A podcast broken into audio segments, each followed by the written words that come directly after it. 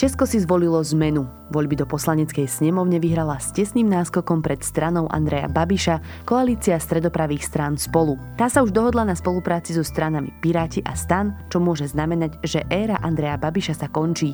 Je možné, že túto situáciu zvráti prezident Zeman? Bude toho ešte vôbec schopný?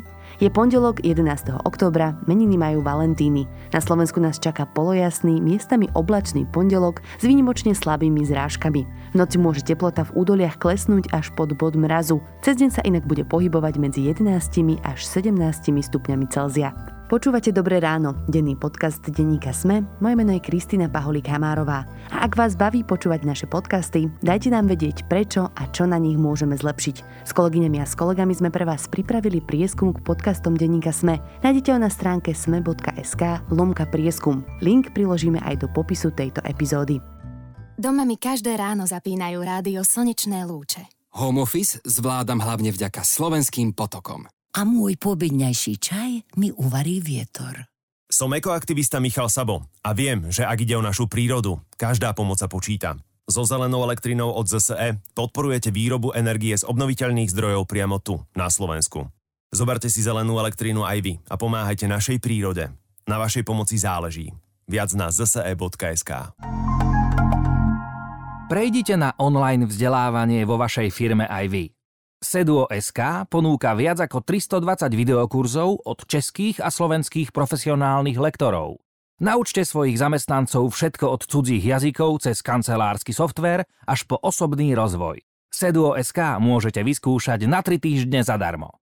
Vzdelávanie pre firmy a jednotlivcov online. Seduo.sk Začneme tradične krátkým prehľadom správ. Rakúsky kancelár Sebastian Kurz odstúpil v sobotu z funkcie pre podozrenia z korupcie. Nahradil ho minister zahraničných vecí Alexander Schallenberg. Kurz bude naďalej lídrom Rakúskej ľudovej strany aj šéfom poslaneckého klubu. Zatiaľ však nie je jasné, či jeho pôvodná vláda vydrží. Bývalému sudcovi Štefanovi Harabinovi zrušili obvinenie z nenosenia rúška na proteste proti pandemickým opatreniam 17. novembra minulého roka. Harabin vtedy vyzýval aj ostatných účastníkov, aby si rúška dali dole. Podľa bratislavského krajského prokurátora nejde o trestný čin, ale o priestupok.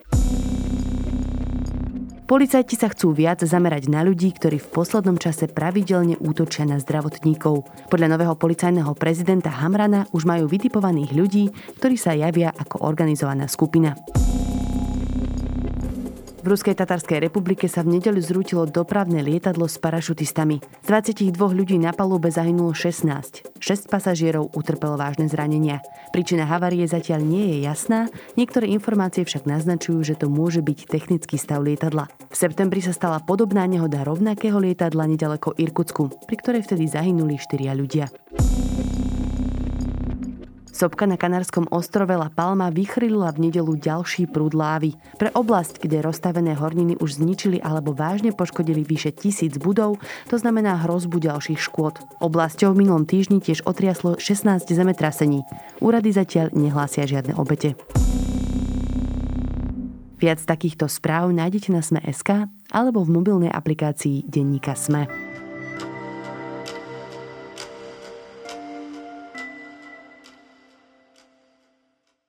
České parlamentné voľby naznačujú ústup populizmu v strednej Európe, komentujú výsledky víkendových volieb New York Times.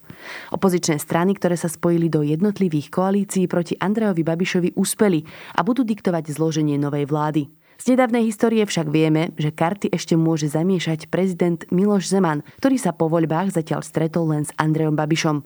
Krátko po tomto stretnutí ho však zo zámku v Lánoch odviezla sanitka.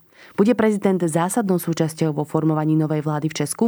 A dokáže koalícia piatich stredopravých strán vydržať tlak Babišovho ANO a populistickej strany SPD? Budem sa pýtať šéf-redaktora a komentátora Českého rozhlasu Plus Petra Šabatu. Přátelé, obě demokratické koalice mají ve sněmově většinu a mají tedy šanci Mají tedy šanci postavit většinovou vládu. Toto je změna, my jsme změna, vy jste změna. Pán Šabata, v Česku za sebou máte určitě velmi napínavý víkend. Ako ste trávili posledné dní Tak já jsem je trávil v práci v Českém rozhlase, protože, jak říkáte, opravdu ty dva dny byly nabité událostmi. Volby do sněmovny jsou eh, taková královská disciplína ve volbách.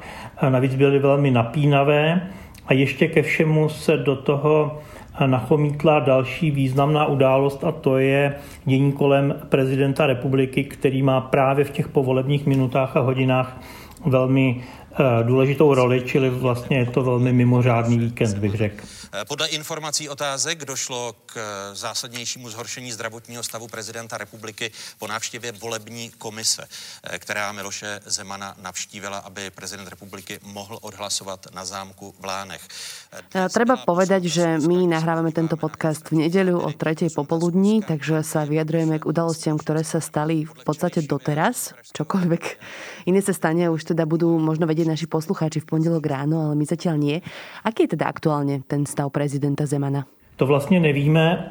Celý minulý týden prosakovali informace a i my jsme zveřejnili informace o jeho zdravotním stavu, který je evidentně mnohem vážnější, než je schopen eh, popsat eh, jeho mluvčí, případně celý jeho eh, ten tým, který je kolem něj. Evidentně ten tým mlžil, až bych řekl, že lhal a prezident je hm, nemocný.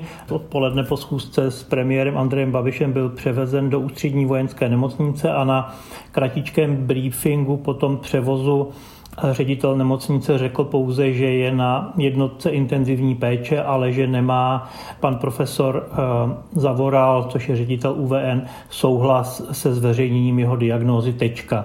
Čili eh, spíš než by hm, situaci vyjasnil, tak eh, vzbudil další otazníky. Takže upřímná odpověď je, nevíme, v jakém zdravotním stavu je prezident České republiky. Skôr ako teda sa dostaneme k tomu, ako by Miloš Zeman ešte teoreticky mohol ovplyvniť dianie v Českej republike, si tak najskôr zhodnoťme tie výsledky českých volieb. Čiže vyhrala nakoniec s veľmi tesným náskokom trojkoalícia Spolu.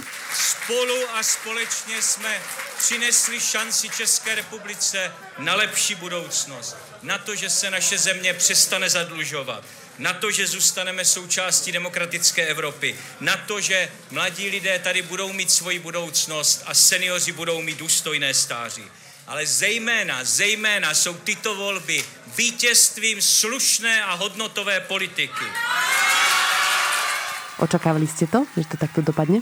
Neočekával a myslím, že to očekával opravdu málo kdo, protože všechny předvolební průzkumy a i nějaká politická logika sledování kampaně spíše napovídali o tom, že vyhraje hnutí Ano Andreje Babiše, třeba ne s velkým náskokem, ale přece jenom vyhraje nad jednou z těch opozičních koalic, které se sešikovaly právě za ní. Čili je to velké překvapení. Dá sa hovoriť o tom, že si Česi zvolili zmenu? Ja nadvezujem na to, že možno niektoré zahraničné médiá hovoria, že naozaj je to taká až zmena politických nálad v strednej Európe, že výsledky naznačujú teda nejaký ústup populizmu v strednej Európe.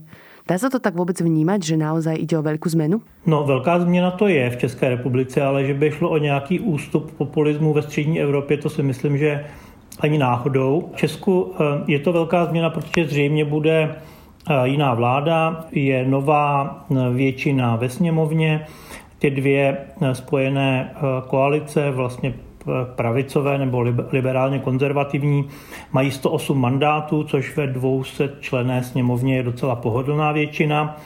A tato vláda bude určitě jiná, bude nepopulistická a bude mít jiné programové priority a jiný styl vládnutí, než by měla vláda vedena Andrejem Babišem.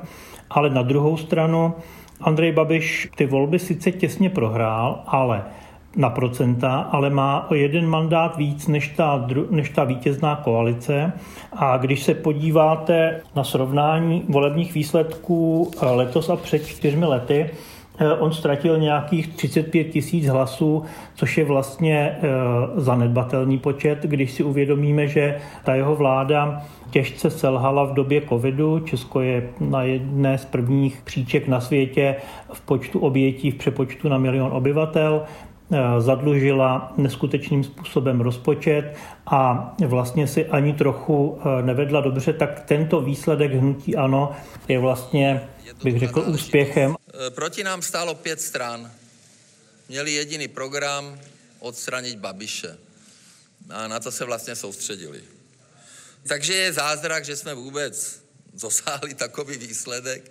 Já osobně jsem s tím ani nepočítal, ale je pravda, že jsme nepočítali s tím, že prohrajeme. A já bych chtěl a vůbec bych nepřeložil jako ústup eh, populismu a zvláště ve střední Evropě. Vždyť se podívejme do Maďarska, podívejme se do Polska. Ano, treba však dodať, že teda hnutie ano naozaj skončilo na druhom mieste len o pár desatín percenta. Přesně tak. A zároveň sa do poslaneckej snemovne dostalo aj populistická strana SPD Tomia Okamuru a teda, ako ste už spomínali, tých 108 mandátov versus 92 mandátov, ten rozdiel tam nie je až taký veľký.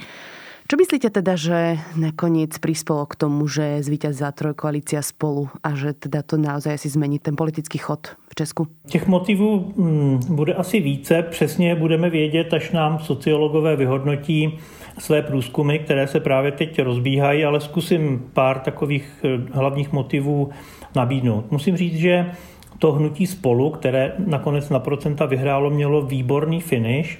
Předseda nebo šéf tohoto seskupení a předseda ODS Petr Fiala, to je ten nudný pan profesor, eh, vystupoval v debatách hm, vlastně velmi klidně, velmi rozvážně a to mezi těmi křiklouny, abych nazval většinu těch televizních debat, eh, vlastně působilo velmi seriózně. Myslím si, že eh, Andrej Babiš jak měl tu kampaň velmi dobrou, využíval v ní všechny marketingové nástroje, využíval v ní eh, pozici předsedy vlády, to znamená sliboval eh, všem všechno, využíval velmi výrazně svoje média, respektive média, která má v této chvíli ve svěřenských fondech. A tak nakonec myslím si, že tu kampaň trochu přepálil, udělal z ní vlastně referendum o sobě a v tom referendu černá bílá a vlastně nakonec o pár těch tisíc hlasů prohrál.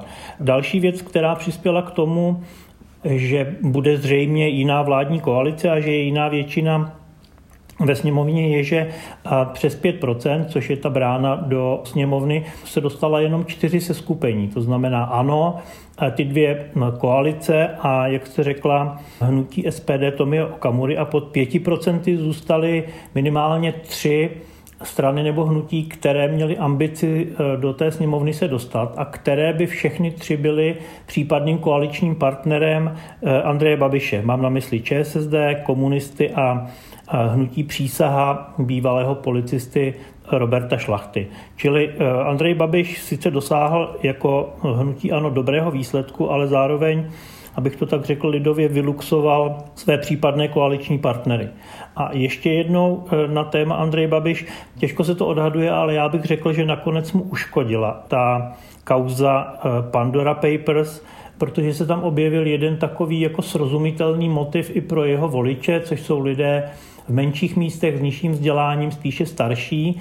No, mm, když si tady náš pan premiér, eh, který říká, že nedělá nic jiného, než maká v náš prospěch, koupil eh, takovým zvláštním způsobem, který to měl zatajit zámek ve Francii, tak to mohlo některé jeho voliče jaksi ranit. Ale to, že Andrej Babiš je bohatý, sa vedelo už dlho. To myslím, že jeho voličov nejako neodrádzalo dlhodobo. Či bol to právě ten způsob, nad kterým se zamysleli? E, to ano.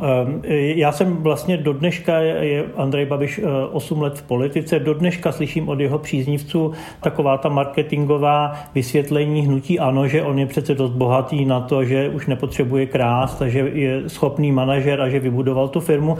Ale rozumíte, pak najednou vidíte někde v novinách fotku, jak Andrej Babiš nebo jeho manželka Monika Babišová se koupe v bazénu pozadí Eh, nějaká krásná příroda, vidíte, že eh, ta vila je spíše zámeček, tak eh, prostě lidská závist je nevyspytatelná. K tým ostatným stranám, ktoré ste spomínali, že mali potenciál spolupracovať s Androm Babišom a s SPD, a to sú teda konkrétne komunisti a ČSSD, tak tam je to naozaj taký až historický mílnik, že komunistická strana sa nedostala do parlamentu od druhé světové vojny prvýkrát? No je to, je to 30 eh, let od eh, listopadové revoluce nebo 32 let od listopadové revoluce. Je to opravdu jako velká chvíle, ale měla nastat o 30 let dříve, že?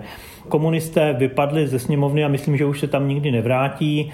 Je, je to tak, že oni měli třeba, když v rychlosti zrekapitulu v roce 2002, to znamená nějakých těch 13 let po revoluci před 20 lety měli 18% Teď vlastně v tomto volebním období podporovali vládu, to znamená, že Babiš je přes, ne přes koaliční dohodu, ale přes nějaký toleranční patent je vlastně připustil k vládnutí 30 let po změně režimu, čili to byla taková anomálie, že, že je překvapivé, že skončila teprve až teď a musím říct, že je to jako opravdu pro českou politickou scénu velká věc, určitě velká dobrá věc. Ďalšia strana teda ČSSD eh, tiež zaujímavý milník, že sa nedostal do parlamentu vlastne od vzniku samostatnej Českej republiky.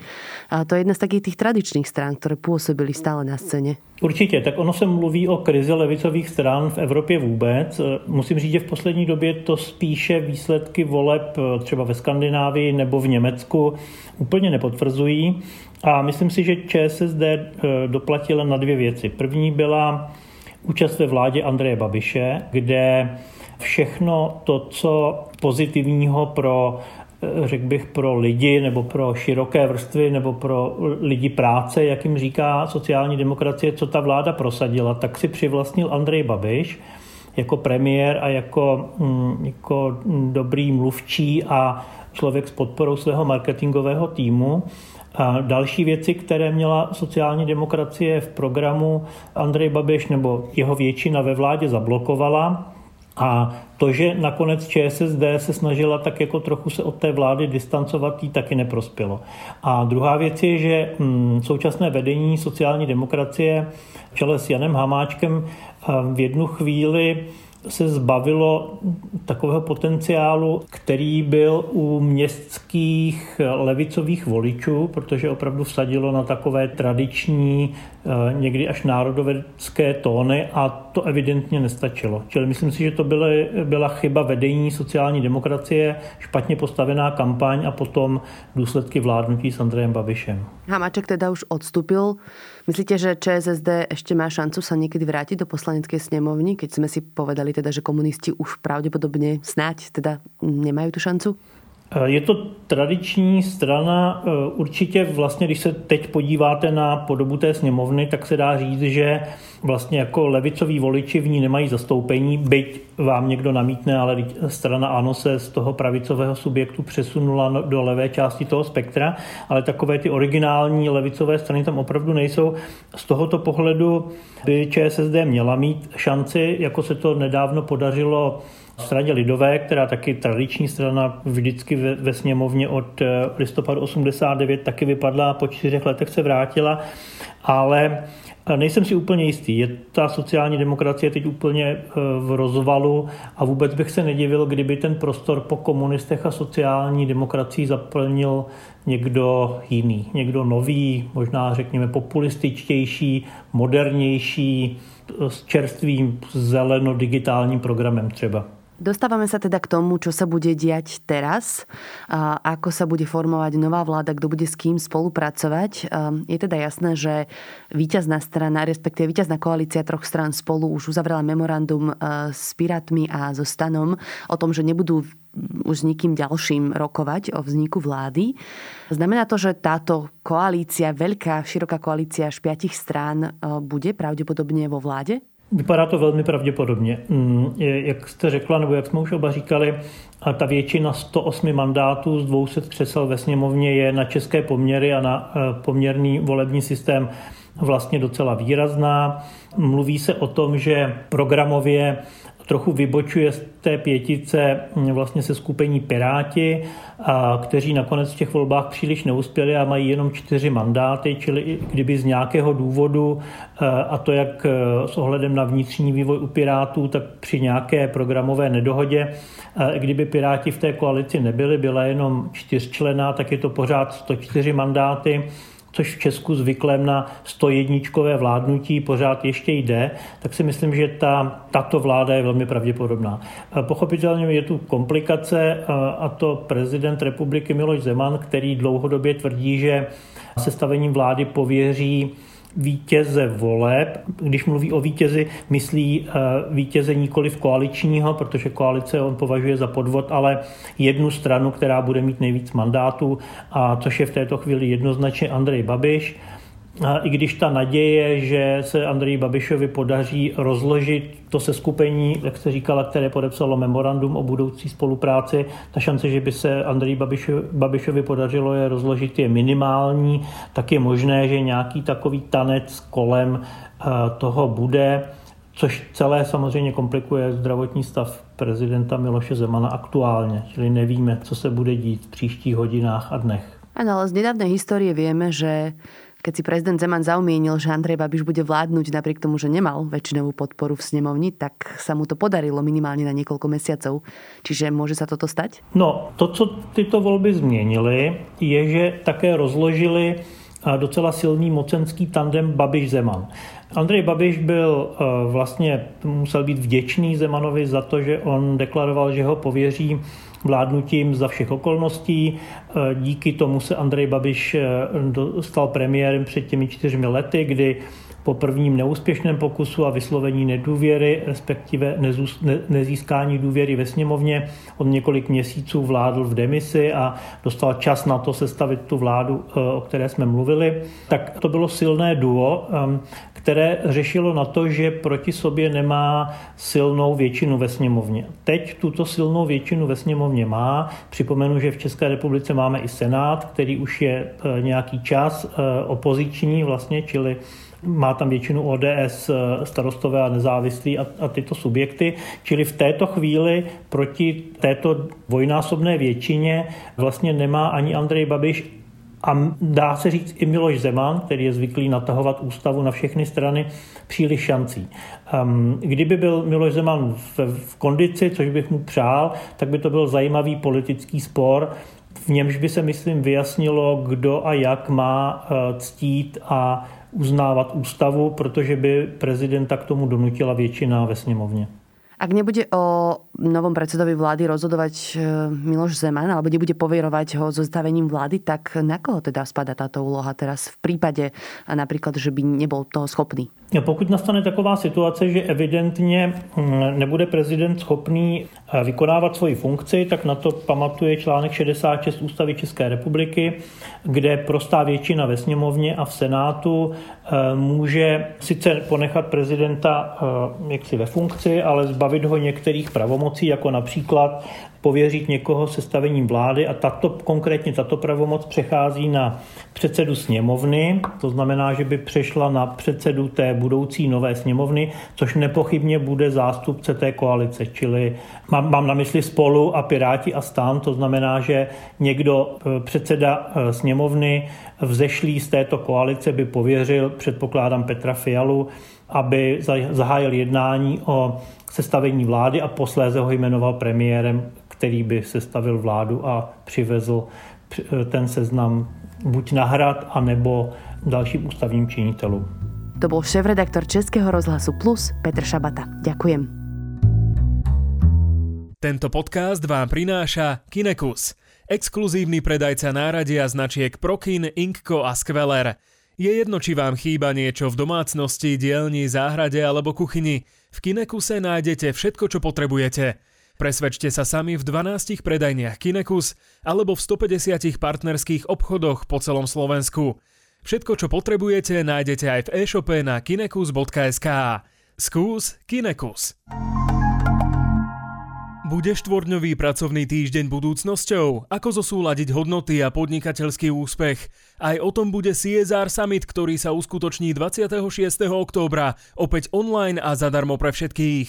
Tešiť sa môžete na inšpiratívne príklady zodpovedného podnikania, ale aj na rozhovory na témy udržateľnosti. Vystúpi aj hlavný storyteller svetoznámej značky Patagonia, Vincent Stanley. Buďte súčasťou CSR Summitu z pohodlia domova a zadarmo. Registrujte sa na www.csrsummit.sk.